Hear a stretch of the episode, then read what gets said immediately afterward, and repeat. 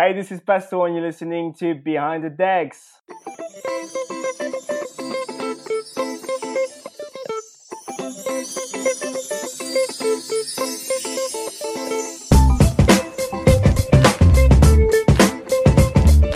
Hi, Venters, and welcome back for another episode of Behind the Decks, a Vent music podcast series hosted by me, Freddie Cocker.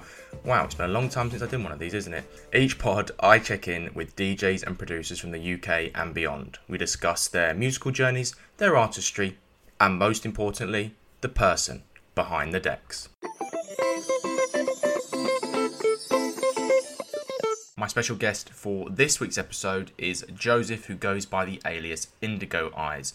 Joe has been producing records in the UK dance, R&B, and funk scene for a couple of years now. So I came across him through an unbelievable remix he did of Kahina's track "All Over Again." I then sent him a DM straight away after hearing it. I was so excited, and then here we are. So in this episode, we discuss performing on SG Lewis's lockdown live stream, the mental exhaustion that comes with pitching songs to Spotify playlists with questionable gatekeepers, and perfectionism in music production. We also discuss his experience of eye movement desensitization and reprocessing therapy, or EMDR, and how it changed his life for the better. We also discuss about his lived experience of depression. So get yourself comfy and have a listen as I go behind the decks with indigo eyes. Joe, welcome to Behind the Decks, mate. Thank you so much for coming on and letting me check in with you. I was so gassed when I heard your Kahina remix. I just had to get you on. So thank you to Instagram for sending me that advertisement. Please don't send me any duff bangers, please, because I just want good bangers if you're sending me then personalised ads. First off, how are you keeping, mate? How are you? I'm good, thank you very much, mate. It's sunny, so I'm feeling good. And I'm honestly packing up today to get ready to leave my University of Manchester to come back to my home in London, which is exciting. I'm looking forward to that. Nice, man. Nice. And I'm sure it'll be a welcome break from just like the absolute chaos that's been going on at every single university recently. Yeah, I mean, it's been a little bit crazy over here. I had COVID myself, so I was stuck inside for a few weeks. You know, I mean, the universities are the worst place for it. But I think everyone here is safer than the media gives it. I mean, no one I know leaves their house that often, so I don't think it's too bad. Exactly, man. I've just I just feel for you guys so much who who've been going through this as university students. But on to positive things. We've got so many great things to talk about, mate. Shall we just crack on with the show? Yeah, let's go for it, man. Let's start the pod as we always do on Behind the Decks, mate, by talking about your musical journey and how you came to be Indigo Eyes and this brand. Before we do that, can you tell me about how your love affair with music began for me? You know, what were some of your favourite records growing up? Your, I know the, the age gap between us is a little bit, but I'm sure I'm not going to feel old when you start telling me about your favourite records. Maybe your music idols, inspirations, and then how you sort of got into producing and playing instruments. I understand, um, like me, you were you were a bit of a pop punk head at the start. Yeah, you definitely you definitely won't t- feel too old from some of my inspirations. I started getting really interested in music when I was probably around six or seven, which is I'm quite young, but I think the age that most sort of musicians get into it. I listened to a lot of Green Day, Red Hot Chili Peppers. I always kind of pictured myself at a young age being older with like long hair, with a guitar on stage at like a sweaty festival, screaming some lyrics about like teenage romance at a crowd. But I mean, you know, things change over time and that's not always what I ended up wanting to do, but I do still have a massive love for that kind of music. But I think I slowly started discovering electronic music at probably 11 or 12. I got into, I was listening to like Majestic Casual and Cloud Kid and Koala Kid and all those kind of YouTube channels that had little bits of electronic music. But I always just kind of used it as background music and never knew it was really what I wanted until like I mentioned to you when we talked, I went to the Martin Garrix concert when I was 15, which honestly like changed my whole life. It just set me on like a completely different path than what I thought I was going on. I was 15 at the time and I was with my mate in Magaluf in Mallorca, which is not the place for a 15 year old, to be absolutely fair. But my parents let me go there on holiday with him because it was like a family friend. He was going with all of his mates because he's a few years older than me and I obviously at 15 you're a bit nervous about that kind of stuff, but you don't want to get left out, so you just kind of suck it up and go anyway.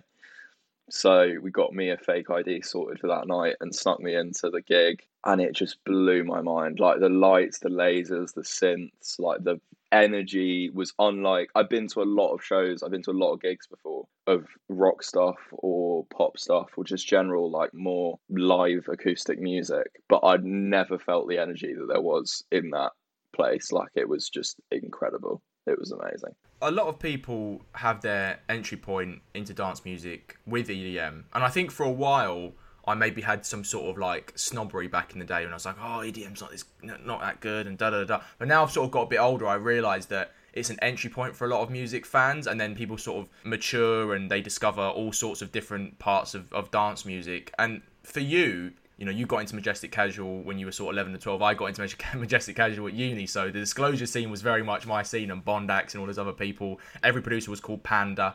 Can you just tell me how that Martin Garrix and that Magaluf experience changed your musical journey in regards to being an artist? Because I understand that you wanted to be a singer songwriter for a while, and then that moment sort of changed your perception and how you wanted to be more of a, a dance oriented producer or artist going forward.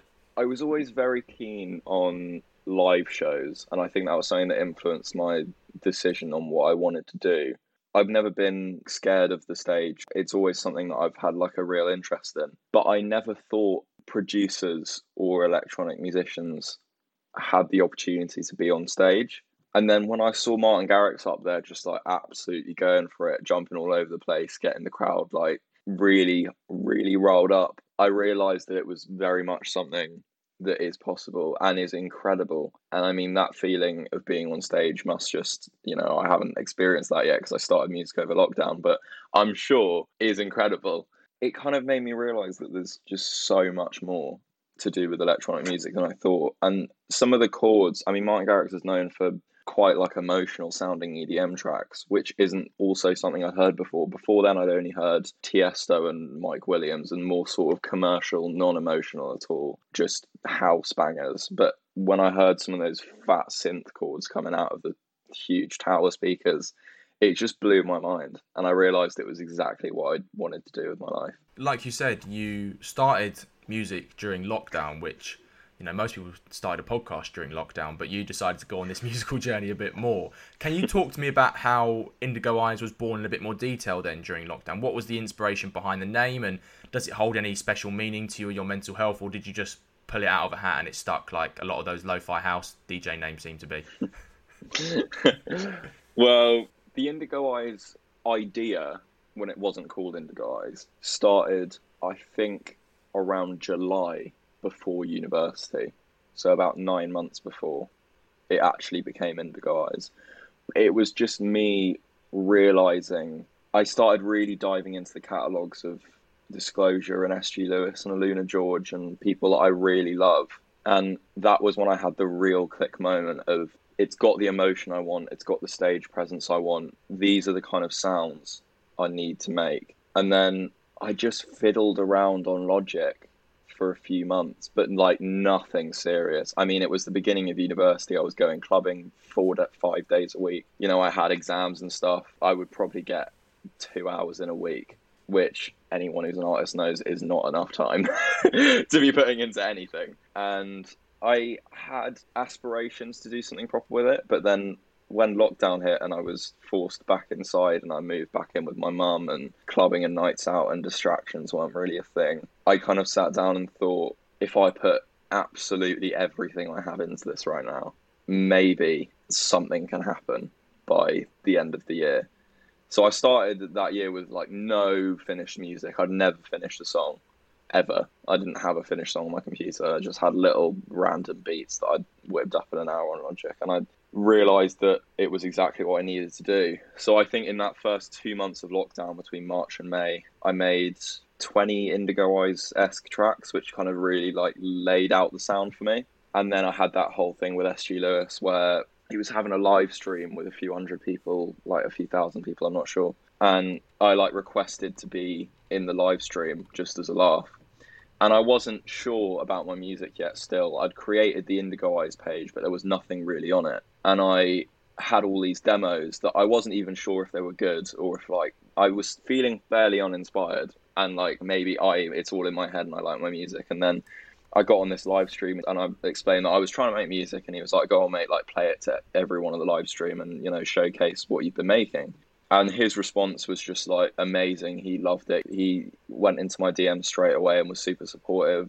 Everyone who was watching the stream, I suddenly got like hundreds of followers in like seconds and it gave me like a massive boost of inspiration. One of my biggest idols ever approves of what I do, and all of his fan base love it as well. So I should really go for this. And I started, I think the day after that, for the entirety of summer of lockdown, I started putting in six, seven, eight hours a day every day on music and just would never stop. And I probably made 35 tracks, so 45 tracks over the next few weeks, and ended up with the four for the EP, which were my favourites. But as for the Indigo Eyes name, I just thought it sounded cool. I'm. I'm sorry that there's no deeper meaning. I just thought it sounded cool. Indigo is one of my favorite colors, and I just thought Indigo Eyes sounded cool. Amazing, mate. Amazing. And like for the listeners, how would you describe that sound? and the music you produce. I mean, I know who SG Lewis is and I know the sound that you produce, but tell the people who might not have never heard of you. I always go with warm. I want my synths and I want my drums to all sound like warm and lush. And when I'm making a track, I always have in my head, could I listen to this if I was driving through the middle of the countryside at four in the morning and the sun's rising or, you know, just in the evening and the sun's setting? Like, is it relaxing enough? Does it make me feel calm enough, but also does it have that level of kind of edge, like clubby, sort of preying for a night out edge to it as well? I've kind of always strived for it to be something that can comfort people, but also get them a bit excited. I think Disclosure and SG Lewis do it really well with their songs, kind of have that warmth and that atmosphere, and it kind of helps you relax, but also if you slap that on in an Uber on the way to a club, like you're still going to get excited. That's my main goal is to make people feel like that with my music as well. 100% mate and disclosure and SG Lewis are definitely the goats for producing that sort of feeling. How did you develop your skills as a producer and a dj because you do both albeit producing is your main shtick I've spoken to a few DJs and they're all very keen to make clear how vastly different the skill sets are between being a DJ and being a producer. Is it becoming more of a given now that you need to be able to do both to succeed in the industry? Yeah, I mean, a lot of my sort of producer DJ mates will say no, like you can, but yeah, at the end of the day, you kind of have to. The thing is, I'd regard myself as an okay producer. Like I've put a lot of time into it, and I think I can get something that sounds good. But as for DJing, I'm a pretty dodgy behind the decks, so to speak. but I bought a pair of CDJs for my birthday this year. I'm pretty sure not like the entry level ones, but a tiny bit above that. I think that like the 800s or something. And I'm going to host a load of live streams this summer on Instagram where I basically figure out how to be a good DJ. Because, I mean, it's more fun doing it to an audience, and I also need the practice. But they are completely different things. My skills in production have not helped me one bit in learning to produce, and same vice versa, I'm guessing, for most people who learn DJ first. But I think a lot of electronic musicians want their shows to be not a DJ show, but like Flume has it, like a production show. Like you have that whole set, you have all your synths, you have, you know, an Ableton Live suite. It's all running off of one thing, and you can play any instrument there. And it's like, you know, that would be an amazing experience as an artist. But on the come up, so to say, when you're not at a huge global level yet, places aren't going to book you to do that set because it costs so much money unless you're Disclosure or Flume, they're not going to let you bring 800 drum racks and 12 Junos and a Prophet and basically complicate the entire festival or stage's live setup just for you, unless you're going to bring in all the crowds. So even Flume and Disclosure, the first years of their career, they didn't have like an immense live set. They just had to DJ. So you kind of have to do that to go to smaller festival stages to get your name round. So that the end goal is like I'd love to do a big live set with loads of instruments and stuff, and I can just go and play everything. But currently, I know that I'm not going to get booked for that. So hopefully, I'll get some like lighter DJ gigs, basically. Just building on that, when it comes to producing, DJing, playing instruments, which one of those helps you more with your mental health, and what does producing or playing music have generally on your mental health? Would you say? Like it's such a double-edged sword. It helps me massively when I produce, but also it can make me feel really like useless if I don't produce anything good. But at the same time, I definitely think the positives outweigh the negatives massively. It's something that really has always helped me just express how I feel just through sound. If I want to relax, I can whip out an electric piano on Logic and just play chords that make me relax and then build drums around it. And it's kind of like therapy it takes me out of my headspace. I'm not really concentrating on what I'm doing. It kind of flows quite naturally, to be honest. And I can just kind of sit there and do it. And then I come out the other end with something that I enjoy listening to. So if other people do, that's kind of a plus. It is a massive help for my mental health and sort of just ground me in the everyday. You mentioned there how it can make you feel bad if you let it or you get frustrated. And perfectionism culture is something I've discussed with a few other guests on Behind the Decks, mate. How does it affect you as a producer and your mental health? And at its worst, has it ever made you question your own self worth or self esteem, or maybe leaked into other areas of your life outside of music? Absolutely. It's a huge part of my life, and I think it's the same for all other producers. And I think it can sometimes shroud your whole life. You don't leave the feeling of what you've made in the studio when you leave. It kind of stays with you, and if you haven't made something good that day, it can make you feel like you're worthless as a person in a really weird way. When music is your life, and I, I mean, I don't earn near enough for it to be my life income at the minute, but I would consider it my life as my goal, and it's what I do 80, 90% of the time that I'm not having to do other things. I associate my creative output with my self worth massively. And if I've made something really good, it can leave me feeling really positive and happy for the rest of the day. But if I haven't, it can do the opposite. And I think that's something I'm working on at the minute is kind of separating me from the music. Because I think if you let yourself become the music too much, as good as that is for self expression, it can often lead to you feeling unhappy with yourself afterwards. It's a really weird thing. And I know a lot of producers who feel the same thing because when I was awful at producing, I would be like, oh, if you could make something that you want to listen to and other people want to listen to it, that must be the best thing ever, which it is. 100% it's the best thing ever. But it also, on days when you can't do that and that you know you can, it's so much more frustrating than when I couldn't do anything and I still wouldn't get anything out. It was like, yeah, that's fair enough. I can't do anything. I get you, mate. I get you. It's a really big, it's a really big conundrum. I think a lot of producers face when we spoke off air, another issue you wanted to discuss within the industry is secrecy in the producing scene. Now, whilst I get that some producers are wary of sharing their methods, and we've had a couple of horror stories actually on here when that can go wrong or when you place trust in someone and they don't give that trust back. Has that secrecy element affected your efforts to build relationships or find your community within this scene? And do you think maybe that's a symptom of some of the dark elements within the industry that people don't really talk about? I think as much as musicians and producers and artists don't like to admit it, there's always the level of competitiveness, regardless of who you are, and regardless of you know, oh, I just want to grow the whole scene, which I do. I love, I love the dance music scene, and I want it to flourish as, I mean, as much as it is and as much as it can. You want to be one of the people that's driving it at the end of the day, and no one wants to sit on the back seat and not play a part in it, and everyone wants to be a character in it and people sometimes let that get the better of them. And i think it's important to distinguish being competitive and allowing it to treat others badly. You can be competitive and want to make something really great but i think you've got to not want to take away from other people's stuff. You've just got to want to really drive your own music and sort of help other people in ways you can but not in ways you're not comfortable to.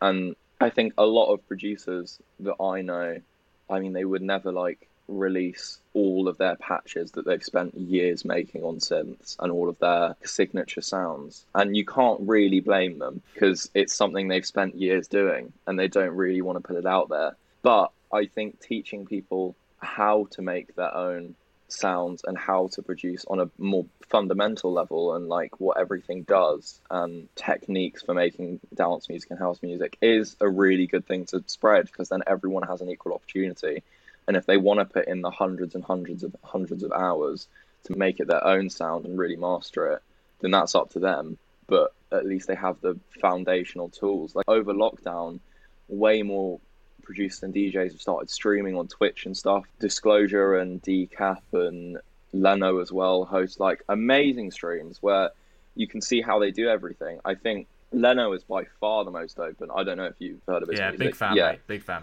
Yeah, yeah, yeah. Lenno is brilliant. You know, he was quite early electronic music I listened to, and he really shows everything. He doesn't keep anything to himself. He shows all his guitar chains, all his vocal chains, every single synth patch he's basically ever used, which is great.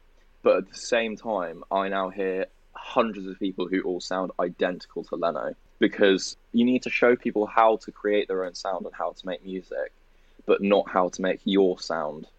Because I think if you do that, everyone is going to sound like you and no one's going to move the scene forward at all. And I think especially Disclosure did that brilliantly Mm. this summer. They showed some basic how to make dance synths, but all of their complex synths, I mean, they just they have it bounced to audio and you can just see the track, which is fine. And they're just helping people get basic vocal recording techniques, synth chains, like stuff that makes your track sound beefier and better. But they aren't showing you how to be Disclosure. They're just showing you how to be a good dance music producer, which I think there's a really big difference between. And I think it's great they're doing stuff like that. Before lockdown, I hadn't seen any producers do that. I hadn't seen anyone share their secrets. I mean, when I started learning, I had no idea what I was doing, and I was watching a bunch of kids on YouTube tell me how to do it, but they didn't really know what they were doing. They were 22 year old kids in their bedrooms, you know, with FL Studio telling me how to mix the profits, and you know, they hadn't ever got a song with any success, so they didn't have a massive idea of what they were doing. And I think it's great that some of the big names are now taking a step back to sort of help everyone else. Yeah, it's amazing, man. I saw. I think I remember seeing Disclosure do a, a short tutorial of how they made F for You, and that just like blew my mind how kind of simple the vocal sample was and how they recorded Yeah. that, and and they made it into a number one. So yeah, it's definitely it's definitely great that they're doing that. And people forget that when I was in uni. Disclosure were basically uni kids and they had a number one album when they were 18 19 years old and basically created this R&B funk scene which is now thriving. I want to move on to being independent in the music industry, which can be helped or hindered depending on who you who you speak to and how you can get success. A lot of artists, when it comes to being creative, there's sometimes a stigma. There's sometimes people kind of glorify it a bit too much. But for you, you told me off air there's still lots of pressure to use labels because of the access they have to popular Spotify playlists and therefore clout and streams. I think you used the phrase topsify playlists to kind of illustrate this point. Can you tell me a bit about that and how that affects artists' mental health and maybe they see the shady goings on when it comes to how some artists get access to those blogs or those playlists or just that level of access in the industry generally? Yeah, I think in the age of streaming, it's a huge thing. I think labels really do. The three majors, obviously, like Warner, Universal, Sony, like have a big hold over Spotify. I mean, they have shares in the company. They're big names in it. And if you release with one of those labels, they're going to shove you straight in. Like you mentioned, there's a playlist called Topsify Playlists on Spotify, which Spotify push, and they have millions and millions of followers. They're bigger than New Music Friday. They're huge playlists. And if you go down the songs on there, it's all from major labels, and they all get shoved on there on release day. And it's you know it's an instant boost of a few million streams in the first week, regardless of who you are. And I think that can often be tempting to artists for clout to go, oh yeah, I'll release with them, get a few million streams. But when you release with one of the majors, you are not making any of the money at all. You're just getting clout. You're still broke, like most musicians. People forget that, have- don't they? when it comes you to still streams. you still have like honestly you still have no money but you just got loads of streams also the difference is when you have all those streams it doesn't mean that anyone knows who you are and it doesn't mean any big artists are going to want to work with you because they know how it works too. And they know you might have just written one good song released it with a major got a few million streams and you're still the same producer whatever artist singer. Nothing has changed. And i think that's what a lot of people forget. They think that those streams are going to be what opens loads of doors for them which in some ways it can if those streams are organic and if you've grown an actual hit and if the general public know who you are they're invested in you as an artist they're invested in the song but people put those playlists those big playlists that are curated by spotify and have massive influence on the majors. People just put them on shuffle and they don't know who you are. You're getting millions of streams from people putting a house music playlist on shuffle and not even listening to your song. It will look cool for 10 minutes and then that will wear off and you'll realize that it hasn't done anything. I watched a breakdown video the other day of the number of artists that stay signed to major labels. I think out of like 500 artists that were signed last year, there's only 14 that haven't been dropped. Don't quote me on that. It's it might not be 500, but I know the 14 was right out of a few hundred, whatever it was. Which is just mind blowing because they pump a load of money into loads of different artists, hoping that one of them blows up, and then when they don't, they just get dropped. And then, as an artist, if you've always relied on a label or a major to push you, and all of your streams just come from shuffle playlists, then you have no idea how to A, build a fan base, or B, get any like actually organic growth or streams on your own, and you are like completely clueless. Whereas I really respect people like I know you had like Pastel on the show and Jafunk. Those are producers that I've known for ages in the scene because they got their names around. They they've never signed with a major, from what I'm aware of, on anything big. You know, they might have done some releases with like smaller labels, but they know how to cultivate a fan base and they know how to grow organic streams. And I'd like to say the same for myself, even if I'm not at that level yet. I mean, I put out all of my music completely independently. And, you know, I've spent hours learning how to content to put out, how to promote stuff. You've got to know all of that as an artist so that when at the end of the day the label drops you because you haven't written your 12th number one in a row, how am I going to keep putting out music and figuring out how to get people to listen to it? And I think it's a really important skill that not many artists have. Mm. When an artist puts out a new track, mate, often you'll see them thanking indie music blogs or websites or outlets for sharing it, playing it on their radio stations, maybe doing write ups about it. It could lead you to believe that there's this really wholesome relationship whereby blogs pick up those songs organically and share those artists just because they love them. And that might be true for some of them. It's not always the reality, is it? No, it's really not. But in my experience, I've had some really, really great relationships with blogs and with indie playlisters because you know when you get past the new music fridays and the big spotify playlists there are loads of indie playlists that have followings from smaller audiences who know what music they like. They follow the playlist because it has music they like in it. And if you become friendly with those curators and they like whatever you put out you're going to end up reaching that audience and then reaching another audience. And it does just grow I remember when I got featured on this song is sick. I thought it was really cool that they like. For, I think it was Forbidden that got featured first, and I was like, oh, this is you know that's a blog that I, I've known about for a long time. So I just went on the site and looked at who had written it, and then followed them on all my socials and sent them a message, just being like, thank you so much, because they you know they have to write blogs about artists who are never going to read the blog. First of all, like if they cover like a Skrillex song, he's probably never going to see the blog. He's not going to know who you are which I think if you take your time to write them a pers- like a personal email or a personal message and just be like, thank you so much, like it really means a lot, and you sort of build that relationship, you can build like an indie level relationship with slightly bigger stuff if you really put the time into it. I think there's also a level of you have to have someone to help you make the connections first. Like I work with a promotions and marketing team called Longevity PR.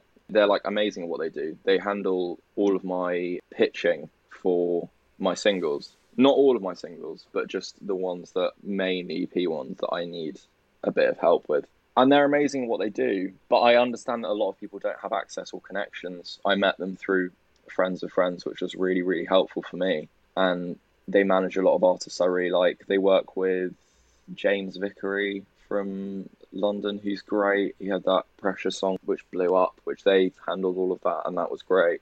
But it's a difficult thing to get into, and they helped get me a lot of connections at the beginning.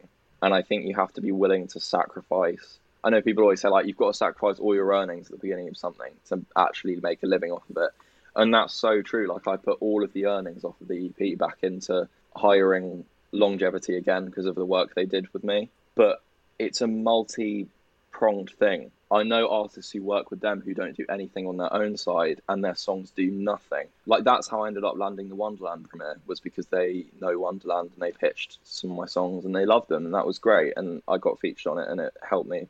But when I've got a song coming out the week before, I spend hours every day finding my own indie playlist to submit to like my own bloggers, messaging everyone who's ever promoted something for me before and just trying to like strengthen those connections. It's so important to have like a connection on a human level.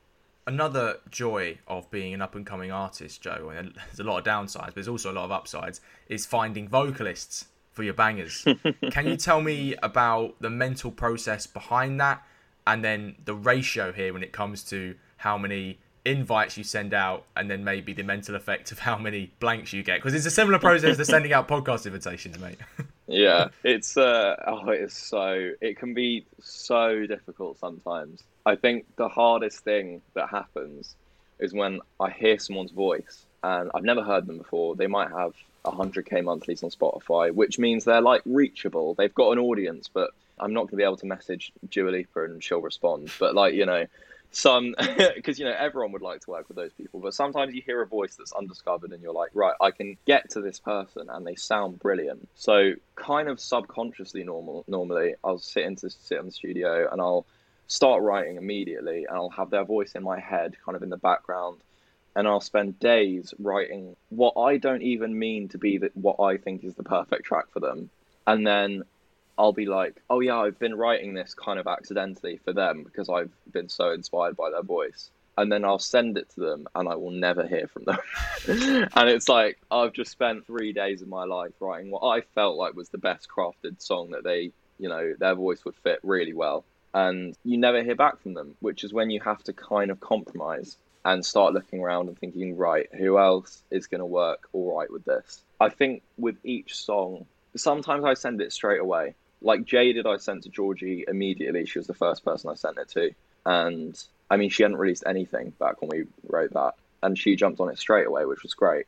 But some tracks I've sent to so many people. I think the most I've had was I sent it to like ten to fifteen vocalists, which doesn't sound like a lot, but it really is. Like you can't just send a certain instrumental to anyone. It has to be someone that you genuinely believe is going to fit the track and so you have to spend hours going through Spotify, looking on like the fans also like section to just get similar voices, but then 99% of them don't work anyway. And like it takes hours sprawling through indie undiscovered artists to find someone that sounds good. And then actually getting to the point of a finished song takes so much longer. I think from the start of the process of me thinking, who's going to sing on this? To me having an actual vocal in my computer is months, like three to four months minimum. Which is why whenever you hear any song that's been made probably like a year or two ago, because the process just takes so long. Like when I, it makes me laugh when I play some of my mate, my mates' music, and they're like, "Oh, this is great. When's it coming out?" And I'm like, "In seven months." and they're like, "What?" they're like, "Well, you've got it right here. What do you mean?" I'm like, "Well, this is a demo vocalist. It's not mixed. It's not mastered. I haven't finished the production." This has got like a few more months in the pipeline, and then you've got to pitch it to Spotify six weeks before. You know, it's a whole process. Yeah. When, but when they see the machinations, they sort of realise a bit more, don't they? like putting out one song takes so long. My next single to come out is coming out in July, and it's with Georgie O'Brien again, the girl from Jaded. Me and her work really well together. We're we're good mates, and I think I started writing this song in January and it's not like something I put in the back seat. This is a song I've like worked on tirelessly for months, and I mean I'm still not hundred percent comfortable with everything in it, and I'm not like this is. I, I don't know. Sometimes you can't put your finger on something, but you have to put the record out because otherwise I will never release this song. And when I play it to people, they really like it. I can send it to you for, for some thoughts. Happy to and, hear it, mate. Happy and people, people like it, but I go, especially with the perfectionism we were talking about, I go so, so in depth with stuff sometimes that I can lose focus of why I'm even making that track or what I even like about it. It can go slightly too far, and sometimes you've got to put your finger down. I mix everything myself, but I have a guy I work with called Mark Dobson, who's an incredible master. He did all early disclosure stuff, which is how I found him. And I have to just send it to him and be like, I'm done. Like the second I've hit that send on an email, it's over. Like I have to get rid of this, which I think is what a lot of artists have. I remember listening to an interview with Medasin when I was 16, 17. I think it was a Majestic Casual interview. And they asked him, How do you know a track's done? And he was like, I know a track's done when I feel like if I'm going to listen to it one more time, I'm going to have to delete it off my computer. And I was like, I feel exactly the same. If I feel like I can't physically handle listening to this track one more time, and everyone else is saying it's good, that's the important bit as well, because sometimes you can't listen to it again because it sucks. But if everyone else is going, this is great, and you're going, I literally, you couldn't pay me to listen to click play one more time, then it's ready to go.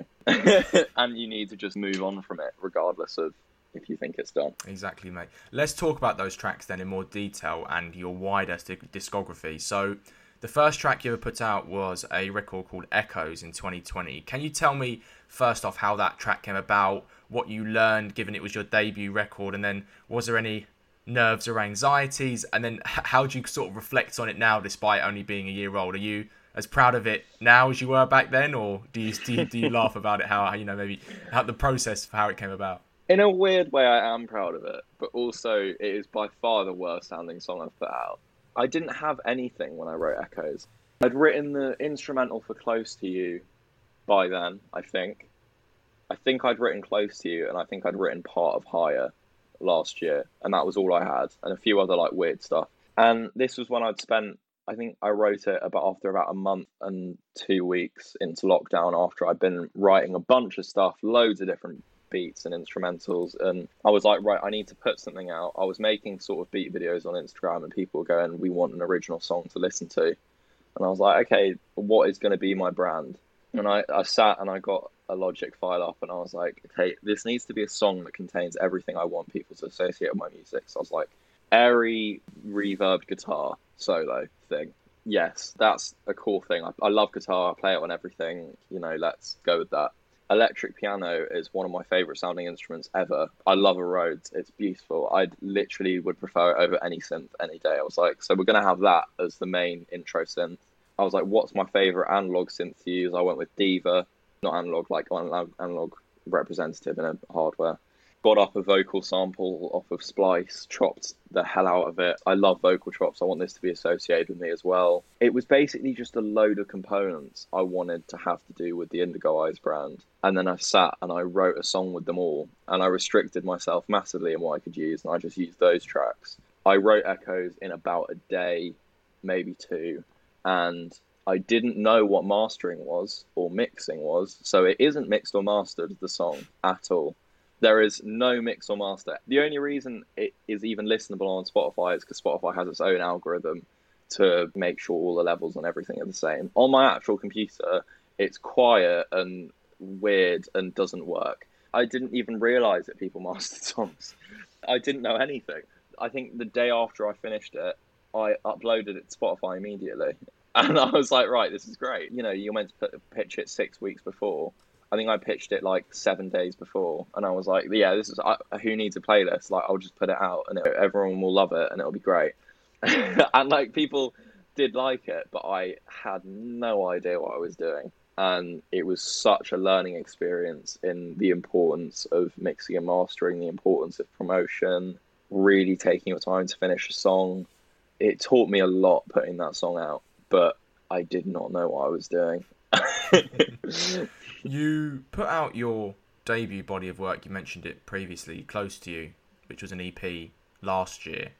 What does that project mean to you? Was that was that a big moment for you in having your first big body of work out there? Yeah, it was first of all the biggest relief I've ever felt in my life. More than finishing my A levels or my GCSEs or anything. Getting that record finalised was just a different level of feeling. it was kind of the embodiment of what I love about music. The Close to You EP wasn't representative of exactly what kind of music I want to make or the kind of music that I want to be associated with me, but it was more proving to myself that I can make songs that people like. And regardless of if it fit, I feel like some of those songs aren't exactly what I wanted the Indigo Eyes sound to be, but I'm still super happy with what they sound like. And I'm very proud of that. It was the first thing I'd ever finished properly. I'd sat down and I'd proved that I could make something. And I'd always, for years, when I was messing around on Logic for half an hour at a time and making some awful trap beat, I was like, you know, one day I'll make something and I'll release it and it'll be a thing and people will be able to listen to it on platforms. And just to have that was so satisfying. I thought it was finished by the first week of August that year, and the first song was due out the last week of September because I had a deadline with my marketing team. And I remember I had a proper perfectionist moment at the final week of August, and I had like a proper, a little mini meltdown over it because I'd never put out anything before, and I loved it so much, and I cared about the EP so much. And I remember I suddenly went like, it's not good enough, and I had a day where I was like, everyone's gonna hate it. I'd spent six months of my life to eight months of my life probably on it, and I was like, it's just not good. And I stayed up all day and all night for about a week and a half, changing little things in the mix, re recording instruments, altering loads of stuff. And in the end, it probably sounds about 2% different. It's probably unnoticeable. But I think that taught me that sometimes you have to let go. And I think it's something I've done better with new music. It's like that drove me to insanity. I was meant to be getting ready to go to university and I was just not moving from my desk. I was hardly sleeping. It was in my head like all the time. Yeah, I wouldn't recommend anyone doing that. It was definitely an interesting feeling, but the relief of getting it out there and being able to just push it off into the world and let go was something else. Mm. It was so good. After that, you put out a track of a remix of Joe Hertz's Colorblind, which I guess was pretty big because Joe is pretty big in the scene. And then your latest single, which is the reason we're talking right now, obviously is your remix of Kahina. So I want to reflect a bit on your journey before we move on. Despite the fact that you're still quite early on in your career, mate, but so far, what has this musical journey taught you about yourself and what have you learned along the way? It's taught me to take life a little bit easier even though I put a lot of pressure on myself to put out a, a, stream of music and for it to be good and for it to be a certain level of quality, you also sometimes just have to take a back seat and just relax a little bit. In my mind, I always thought to be a successful musician, you have to sit in the studio 12 hours a day, which is true on some days when you have to finish something, but you've also got to just breathe I think people put sometimes people put too much pressure on themselves and it can end up just ruining them. I think it's just something you've got to be patient with. You've got to understand how your creative mind works because everyone's different. But it also taught me how much I love doing this. I'd always been like, I'd love to be a musician, but am I going to be able to do something for that many hours a day, every day? You have to love it, regardless of what it is. Otherwise, you'll slack off. You won't do it. You won't finish stuff. You won't find the inspiration. You won't have the drive. But I think it taught me how much I'm willing to live and breathe it. Everyone's support so far is not something I take lightly at all. Like to be given the opportunity to be able to do something that I love so much permanently is such a big deal to me. And it made me realize that I don't care if I live in a tiny one bedroom flat in the future with a kitchen at the end of my bed and like a bin as a toilet as long as I get to wake up every day. Weird analogy, I know. As long as I get to wake up every day and just make music, that's all that matters. I really don't care about anything else. We've talked all about Indigo Eyes, mate, let's go behind the decks and talk about your own mental health journey. So I ask every guest this question first. Tell me a bit about your early life, childhood, teenage years, and looking back, were there any early mental health experiences you can pinpoint? Who's the Joe we meet here? Feel free to start in school if you want. I think when I was really young, I was always referred to as a really confident kid when I was probably five or six, sort of reception year one age. But then I think when I started to hit slightly older, even just like 8, 9, 10, I was labeled as like the quiet kid very quickly. And I spent most of my school life as the quiet kid, which was fine with me. I was reserved and it was something I was comfortable with. I didn't like to talk. You can survive doing that. yeah. yeah, I hated school. I hated it. my parents knew I hated school, and it felt weird talking to a lot of my mates about it because not many of my mates hated school. I think one or two of them weren't fussed, but out of all of my close mates, it was often like, oh yeah, I don't, I don't like doing science homework, but like, oh, it's fun coming to school and like messing around and doing whatever. But I just really hated it. I don't know why. I mean, I do kind of know why. I think I didn't like the people at my school very much. A lot of them.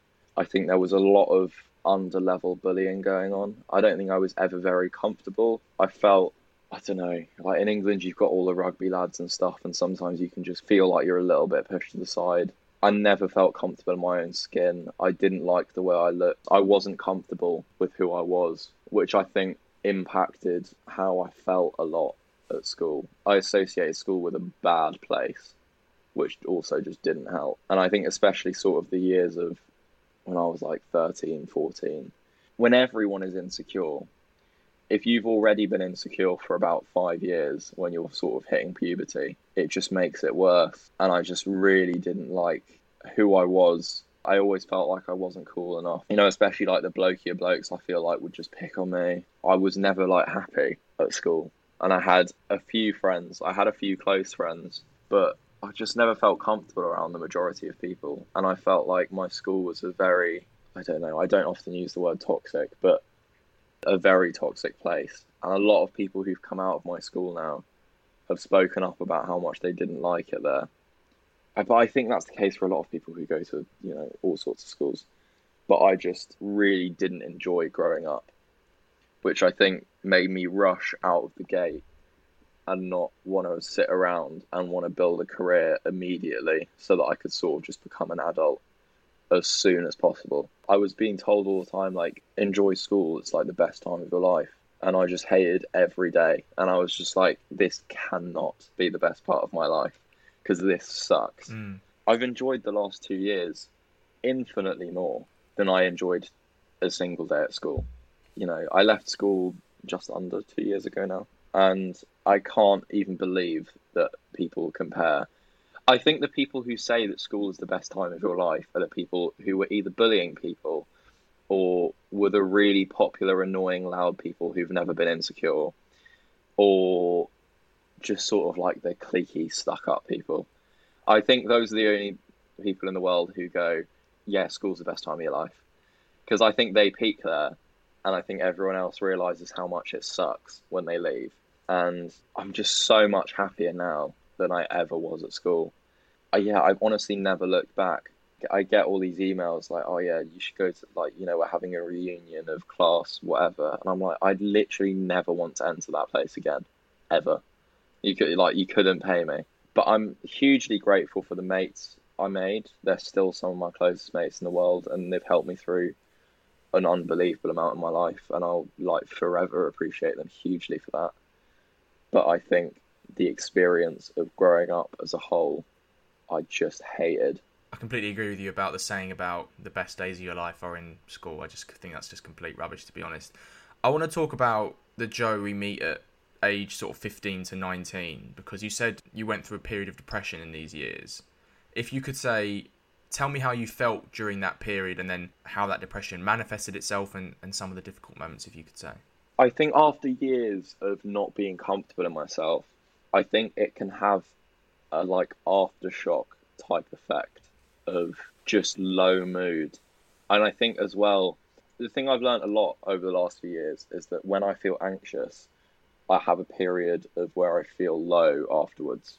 Always. If it's like high level anxiety, not just like, oh, I'm a bit worried about this. If I feel like overwhelmingly anxious, I will always feel low afterwards. And going into school every day used to make me feel overwhelmingly anxious. And I used to hate it. And I think that's what ended up when I was sort of 15, 16. I was just in a constant low mood because I just hated every day. I was anxious every day going into school and I'd leave in low mood. And I just became more quiet and more sad because of it. And, you know, I was classic with my parents especially when I was staying at my mum's, I would do anything to get a day off school. Anything, especially between the ages of 15 and 19. I would have probably thrown myself down the stairs to break my leg to get off school if that was the option. I think I got into a really dark place when I was sort of 17, 18. I was really stressed with my A levels. I still hated school and disliked everything about being there. I really still wasn't happy in who I was. A lot of people were growing up and getting girlfriends and experiencing that whole side of life. And I've changed a lot in how I look over the last few years. And in the final years of school, I was a very sort of like spotty, awkward kid. I was a bit chubby. I wasn't living that side of life either. So while I was having the high stress of school, I wasn't exactly enjoying myself. And I would just got in a really bad mind space. And I just thought, if this is all there is to life, and this is meant to be the freedom and the fun and the friends, and then like, what the hell am I doing? Because this is just awful. I was in quite a bad place at the beginning of university, and the summer you know, that's meant to be the best summer of your life after A levels, which admittedly, I would argue is the best summer of your life.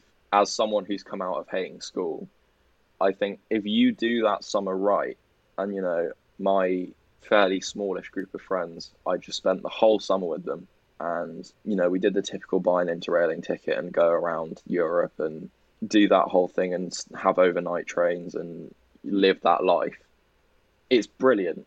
I'd 100% say it was the best summer of my life. And I think it was one of the best times of my life so far. But I think when I came back to uni and I sort of got back to reality in September after that summer, I realized that if you spend six years of your life feeling low and feeling overwhelmingly anxious every day, it sticks with you, regardless if you're in a place where you still feel that. I was very comfortable and happy at university, and I liked what I was doing, and I liked where I was, I was happy at Manchester. I was happy in my halls. I loved my whole house that I lived with. I had friends there. I felt comfortable. I had space to express myself. I just felt good. But all of the issues I kind of brought with me from school, and I really wasn't very happy underneath all of that, which was something I found weird but had to learn how to deal with. Mm. And that's when I kind of realized I need to get this all sorted out and I started, you know, going to therapy and taking medication. I realized even if I'm in a place where I love being, like university, I was super happy with my whole physical surroundings and the friends I'd made. I really wasn't happy because of the six years of baggage that were just still weighing me down. And I still felt like the same kid inside even though I'd had an amazing summer and I'd made amazing friends and I looked completely different and I, you know, suddenly had girl interest, which is a huge part of growing up as a bloke. And I think my life had changed massively, but I still wasn't happy. And I realised that it was something I needed to like work through. Mm. Let's talk about therapy because you've done a therapy that I've done, which is called eye movement desensitization and reprocessing therapy or EMDR. Not many people know about it because a lot of the time people will just do CBT. That's what's kind of offered as a blanket kind of policy for a lot of people, and it's very hard to explain EMDR. I think Prince Harry did it, which I think was really good for the conversation. It's almost like being on drugs at times, the way you yeah. have to go into yourself and speak to different versions of yourself. Just tell me, the, and the listeners who don't know what it is, about it, and then how it helped you and your mental health, Joe. It kind of allowed me to revisit old situations that used to make me feel helpless or just not happy as a person and sort of change how it made me feel, which was good. It would kind of let me change the scenario in my head and how I depicted it and give me a chance to, even if I I'm not completely at ease with certain events or certain times in my life, it kind of gave me the chance to not be negatively affected by it now, which is something hugely valuable. I think when I started doing EMDR, I would experience weird like dissociation stuff afterwards, which was just like really weird. But I think when you if you keep doing it and you kind of work it, it can become something you're comfortable with doing and that can help you massively. And like you mentioned, Prince Harry doing it, I do think it's something that the stigma needs to be taken away from massively. I think it can help way more people than it does currently. Therapy as a whole is just a massively positive thing. Mm. And I especially I grew up with the mindset of if you're in therapy, there's something massively wrong with you, and it's like a shameful thing. And then as I got older, I realized that's just not the case. Everyone should be in therapy to some degree. I think that in everyone's life, there's a point where you need therapy. Everyone goes through something difficult in some scenario in some world. And even if you you don't go through something difficult and you're the person making other people's lives more difficult, then go to therapy and sort that out. I think there's a massive space for it in the world, and I think, I mean, it helped me massively become more confident and be at ease with a lot of my younger experiences at school and become more happy at a core level so that when everything on the outside is good my like inner mind can just sort of accept it and be happier with what's going on and not sort of dwell on the past or have these negative backed up emotions. Would you say it healed the way you view yourself and allowed you to reconcile the pain that you went through as a child and a teenager with how you are as an adult now i think to a degree yeah I think there are some things that, as a person, you struggle to fully put away. But I think I'm happy with my understanding of how to improve my own mental health now. And I think I now have coping mechanisms that aren't getting absolutely blackout drunk on a Friday night. I've been partially sober in that I think I've drunk three times in the last 12 months, which has been huge for me. I don't enjoy alcohol anymore, which is a really weird thing for a uni student obviously. But I kind of realized that there are certain sacrifices you have to make if you want to be improving how you feel mentally. And therapy can help you reach that point where you realize what you need as a person and how as an individual like not one size fits all. You just there are certain things that you have to do to improve. You spoke about medication there as well. How does the medication help you versus the therapy on a day-to-day basis? And you know we often say on the just checking in pod that everyone's mental health needs are unique to them and what works for one individual might not for another. Is that a perspective you share when it comes to medication or whether someone decides to take it or not i think it's something that you if you're going to decide to take medication it should be something you think about a lot and research and figure out if it's definitely something you need to do in my case when I realised that I was still very unhappy in sort of October, November time in the first semester of university, so like the year before COVID, I went to four or five assessments where they talk. I talked through sort of my mental health and my problems and how I felt on a day to day basis, and then I went and got a brain scan and got my bloods taken and all sorts, so they could measure the serotonin output in my head and you know all of that complicated biology stuff that I don't completely understand but you know I'd figured that they would be able to you know the doctors can interpret that as you need this medication. And I mean in my case they found that after years of really high anxiety and constantly getting anxious and dipping off and having low moods and getting anxious and having low moods again I had depleted a large amount of any serotonin in my head and there was just very little that was making me happy.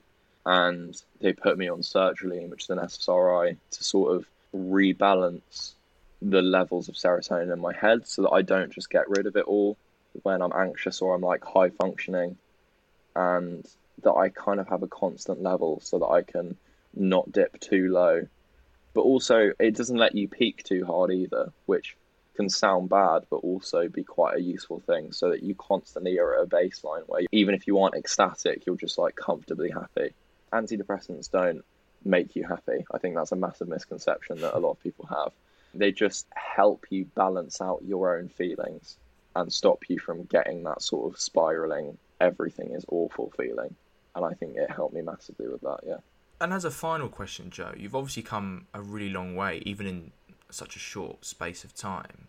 If you could go back and speak to that 13, 14, maybe even 15, 16 Joe who was willing to break his own leg to get a day off school or just not enjoying that social environment, what do you think you would say to him knowing what you do now?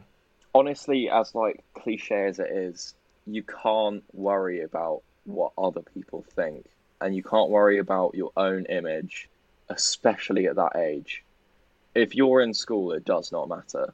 Everyone is stupid. Everyone looks weird and hormonal, and it's just such a huge pot of feelings that everyone has at school. It's just confusing, and there's no need to believe that what the version of you that you are at school is what it's going to be for the rest of your life, or the kind of people that you see at school is what's going to be the people you see for the rest of your life. Honestly, the second you leave and you get control of your own life and you can see the people you want to see and you can do the things you want to do, life gets infinitely better and way more fun. I wouldn't trade it for being in school for a million pounds. We've come to the final topic of conversation, Joe, on Behind the Decks, and it's one I try and have with all of my special guests, which is a general natter and light chat about our mental health. So, firstly, how would you say your mental health is at the moment, mate? I'd say it's all right. I think it's not the best it's ever been because obviously we've just had clubs reopening ripped away from us, and all of my live gig tickets have just been cancelled, which is same. always a bit of a hit. but I think on a general, I'm excited for summer. I'm excited to get out of uni and move back home for a little bit. I miss my parents and my dog. I'm feeling all right. I'm hoping, even if it's, I mean, everything's going to be in England this summer or you know wherever respective people are. You know, just to sort of hang out with friends and enjoy little things and have a bit of fun. What age do you think you were, mate, when you first became self aware of your mental health and realised that the feelings you were having weren't physical and they were in your mind and a product of your mental health? 13 or 14, but I don't think I realised that it was something I could do something about or properly grounding it in these are things I need to practice getting better at until I was probably 16 or 17. And then building on from that, tell me about the first conversation you've ever had with someone about your mental health. Who was it with? What impact did it have? And looking back on it, did it feel like a big moment or a weight had been lifted or you'd entered sort of a new chapter in your life? Or did it feel like something quite insignificant and nice and normalized? I think it was pretty normal because I don't think I realized that it was about my mental health at the time. I remember I sat down with my dad one weekend when I was about 14 and I remember just explaining to him how unhappy I was at school. Because I think before I'd been like, oh, I don't really like school, or oh, I don't really want to go in today, or, you know. But I sat down and just, for about 30 minutes, I just explained the exact feelings and how every day going in made me feel. And my dad just kind of explained his experiences, and they were different, but I don't know, just made me realize that I mean, my dad seems to me like someone who's got it all together and his school experience was just so awful as well. He just had such a horrible time. I don't know, just helped me realize that it was more normal than I thought it was in my head and that it was something you could do something about and get to a better place and work past it, yeah. What things do you find in life that trigger your mental health, mate? So it could be things people say to you, it could be a sound, it could be a social environment, it could be a location or a sensation in your body, or have you not figured all of them out yet? I don't think I figured all of them. I really don't like it when people shout for no reason. That puts me really on edge. I can't explain why. I just don't like it. I don't like feeling like my life is too crowded or that I'm being asked too much of. I can often just close off if that happens. I need my own space to breathe and I need to be able to figure out what I want to do in my day to day and sort of just be able to not see people if I want to be alone. I was an only child growing up. I have step siblings, but I was mainly on my own, probably like 99% of the time. And I think I'm very used to being on my own. I'm very good at it, which is a great skill I've learned now that a lot of my friends who grew up with siblings are awful at being on their own at university. And I have cousins and stuff who just can't be on their own. And that's something that I didn't value when I was younger, but now I understand as an adult, you're alone a lot. And especially, I've heard when I leave uni and I move into whatever house, you'll be alone a lot. And, you know, to be able to cope with that is a massively important thing. But at this age, sometimes I feel like people don't understand when I'm like, I just need to just be on my own right now. Mm. What tools do you use in your own life to improve your mental health, Joe, or help you feel better? Which ones have you found that have really worked for you and really helped you? And which ones have you maybe tried out but haven't so much?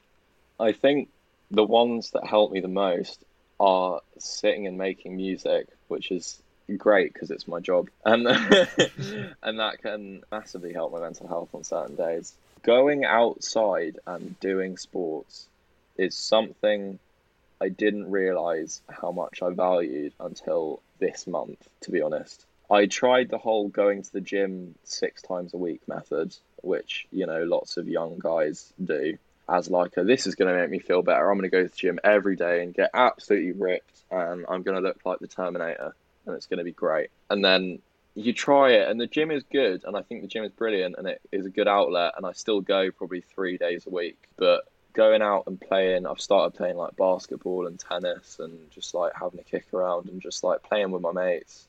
It gives you that level of social interaction, but without the pressure. You're not having a sit down conversation, you're still with people, and then you can go back and be on your own. I find that really nice. I found it's really helped me this month and this year in general with being stuck inside and not being able to go out to the pub and see people. I think being able to just play sports or just chat with like has massively helped me. And I think the gym can be quite an isolating place. I know people who became obsessed with the gym and I think it's a big thing this generation as well with like go to gym all the time, be like a big man. You've got broken up with, good, go to the gym. Like it, you know, that's like a big thing. It's like, yeah, you're sitting there listening to like Drake talk about how much he hates people and women, and you've got your headphones on and you're like pumping 40 kilograms and grunting excessively. Yeah, Marvin Marvin's room's not the one for that, to be honest. Yeah. you are letting off steam, but that can't be your only way of letting off steam. And I think also just being open with my mates about how I'm feeling. If sometimes I'm like, look, I might be a little bit MIA and I might not be around that much, that's fine. But also, if you want to see people, you can't sit around and wait for them to message you. Just send out a mass text and be like, who's around and wants to hang out. And I think sometimes if you're in a low mood, you can be like, oh, no one's texting me, like, no one wants to hang out with me. But actually, everyone else might be in the same boat and I think there's a lot more similarities in the human experience of like being in your own head than I ever thought when I was younger. And I think it's important to notice how unbelievably similar everyone is in their own ways. We talk a lot on this podcast, Joe, about toxic masculinity and positive masculinity. Hopefully, in a few more years, toxic masculinity will be in a very small minority, and positive masculinity will just be masculinity. When it comes to the former, what would you define it as? This is an open-ended question. You can answer it however way you want. And what examples of it have you experienced in your life that you can share with the listeners, whether that's in school or outside? I think toxic masculinity comes in all sorts of forms. It's to do with, I think, muscle and size. I think is a big thing. The man shaming element. I think, yeah. I feel a lot of the time. I'm quite a. I'd call myself quite a lanky bloke. I'm quite tall, but I'm quite skinny and I feel like I've never been shamed or put down by a girl, which is often guys Lucky. will be like, oh, yeah. I don't know. I've been, you know, you get you can get like joked about, but I've never been made to feel like worthless because I'm not muscly. But by some guys, I don't know. I was called names at school, and like I was sort of chubby and a bit out of shape at school, and I was called all sorts by like the lads. It's something that I didn't realize would happen so much between groups of guys. Guys just putting other guys down, and especially in front of girls. Oh, it's just the worst. Got I can't think of a reason just... why that would happen. Yeah. Hmm. it's just like, oh, here's a girl I want to impress. I'm a bit insecure. Let me make this other guy feel like shit. It's just so pathetic. I haven't let it get to me for years, and I think I'm very much at peace with if I see a guy who thinks that's the way that they should act, then that's fine. They can do them. It's pathetic, but you know, I'm just gonna let them be. The small man syndrome, isn't it? It's like yeah. you can be six foot five, but you do that, and I think you're five foot two. Yeah. Also, the it's not a problem I've had myself, but the height thing is I'm six foot three myself, oh, so I'm quite blessed. large. I'm I'm five ten, mate. At a push. Which is has always helped growing up, but I've never taken it for granted, and I've never discounted a bloke because he's short But I, you know, some of my mates who are blokes are like five four, five five. I think that's when girls treat you like shit. Will not date over six foot, mate. That's hinge, mate. That's hinge and Tinder, mate. Not even dating, just being treated like a little pet. I think is like I don't know. I've seen it happen to guys, and it's just not good. I do think on the reverse side though, I became a little bit more popular in my last year of school in upper sixth. I started dating girls. I started hanging out with more laddie lads. None of them are my friends now, but for about six months, I sort of was kind of on the outside, but got to look in a little bit and see how lad lads talk about girls, and it is just awful. Like it is just so bad. I honestly can't couldn't believe half the shit coming out of their mouths. It made me honestly disgusted to be a bloke, and I think having seen that, it's influenced very much how I talk about women. I think in my group of friends, I never experienced that before hanging out a little bit with those like laddie boys. I've just seen some guys who just are the worst. And the way they talk to girls is like they're so entitled. And I think being mates with girls as well is so important as a guy.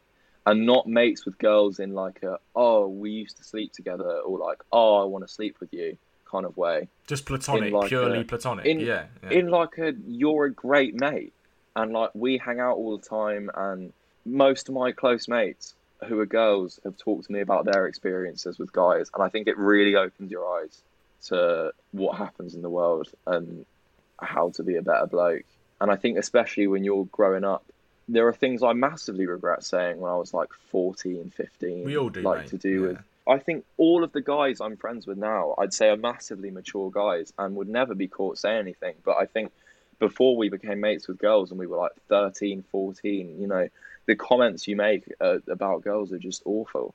And I think you don't learn how bad they are, especially because a lot of the time girls overhear it at school. And I think you don't realize how awful it is until you're older. A lot of guys still don't realize how awful it is. It's just an interesting dynamic that you can get between a platonic guy and a platonic girl. And I think it's something hugely valuable. But I also think some guys aren't ready for it. Mm. There's a lot of guys I know from school who I just don't think are ready for it and still just see girls as opportunities or I, I don't like using the word objects because I think some guys do see girls as objects, but I think that's not the majority of the case. I think it's seeing girls as like awards. Do you know what I mean? Yeah, I know Just what you mean, something mate. like it's this whole like culture of I've done this with her and that with her, and I'm going to tell everyone about it. Yeah, it's Um, trophies, isn't it? It's trophies. Yeah, Yeah. like the rugby team at my school. I think it was the rugby team or the football team. I'm not sure.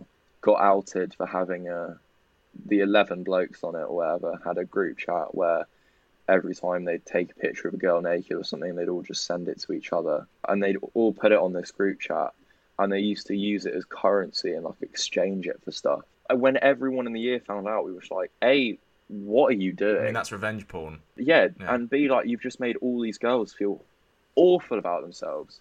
It blew my mind that even guys that are like, oh, he's a bit laddie, but he's probably not an awful human. You're like, oh no, he is. He is an awful human. As a final question, mate, this is a broad one as well. What more do you think we have to do to ensure men from all backgrounds, all walks of life, feel comfortable and safe in opening up about their mental health issues or their mental health if they want to do it? Number one, removing the stigma, which is, I know, much easier said than done. But covering it on the laddiest of places, rugby channels, football channels. I know it seems pandering and like it's shoehorned in, but put it everywhere. I think just having like posters and stuff up which say like it's okay for men to talk like is good but put it in places which are uncomfortable. You've got to break the mold. You've got to like really break the mold. You can't just be like, right, it's mental health week or it's mental health day. It's like, you know, you've got to shove it in people's faces. Put it on packs of Doritos. I don't know. that's a random example, but that's just that's because I bought a pack yesterday. That's um I think just put it everywhere you can and get influential people to talk about it. Get rappers to talk about it. Get footballers to talk about it. Get TV presenters to talk about it. And most importantly, open up to your mates because when one person does it, I think more follow. And I think if you open up to your mates and one of them calls you, I don't know, one of them just takes the mick out of you for it, then they're an awful mate and you shouldn't be friends with them. And I think the sooner people realise that, the more like the people who behave with toxicity or like behave in a way which they just want to act big themselves and put everyone else down will be cast aside and will be made to feel small themselves and will have to sort of adapt or die. Not literally die, but adapt or fall behind. And on that note, Indigo Eyes, thank you so much for coming on Behind the Decks. Thank you so much for having me. It's been lovely. We have come to the end of this episode of Behind the Decks. I want to say a big, big thank you to Joe, aka Indigo Eyes, for being my special guest on this episode and for letting me go behind the decks with him. One of my favourite Indigo Eyes tracks, Jaded, will play us out, and as usual, I'll put all of his streaming and social media links in the show notes. I will sign us off by saying thank you to all the vendors who've tuned in. If you've liked what you've heard, give it a share on social media, tell your friends, tell your work colleagues about it, tell everyone you know. If you want to support us further, write us a review on Apple Podcasts or give us a five star rating. That would really help the algorithms. You can also support us at Patreon through www.patreon.com slash venthelpuk. If you don't want to do that and you want to make a one-off donation, you can visit our GoFundMe page, which is in the Vent link tree on all our channels. Stay tuned for the next episode of Behind the Decks. And remember, it's always okay to vent. I am leaving. I got nothing to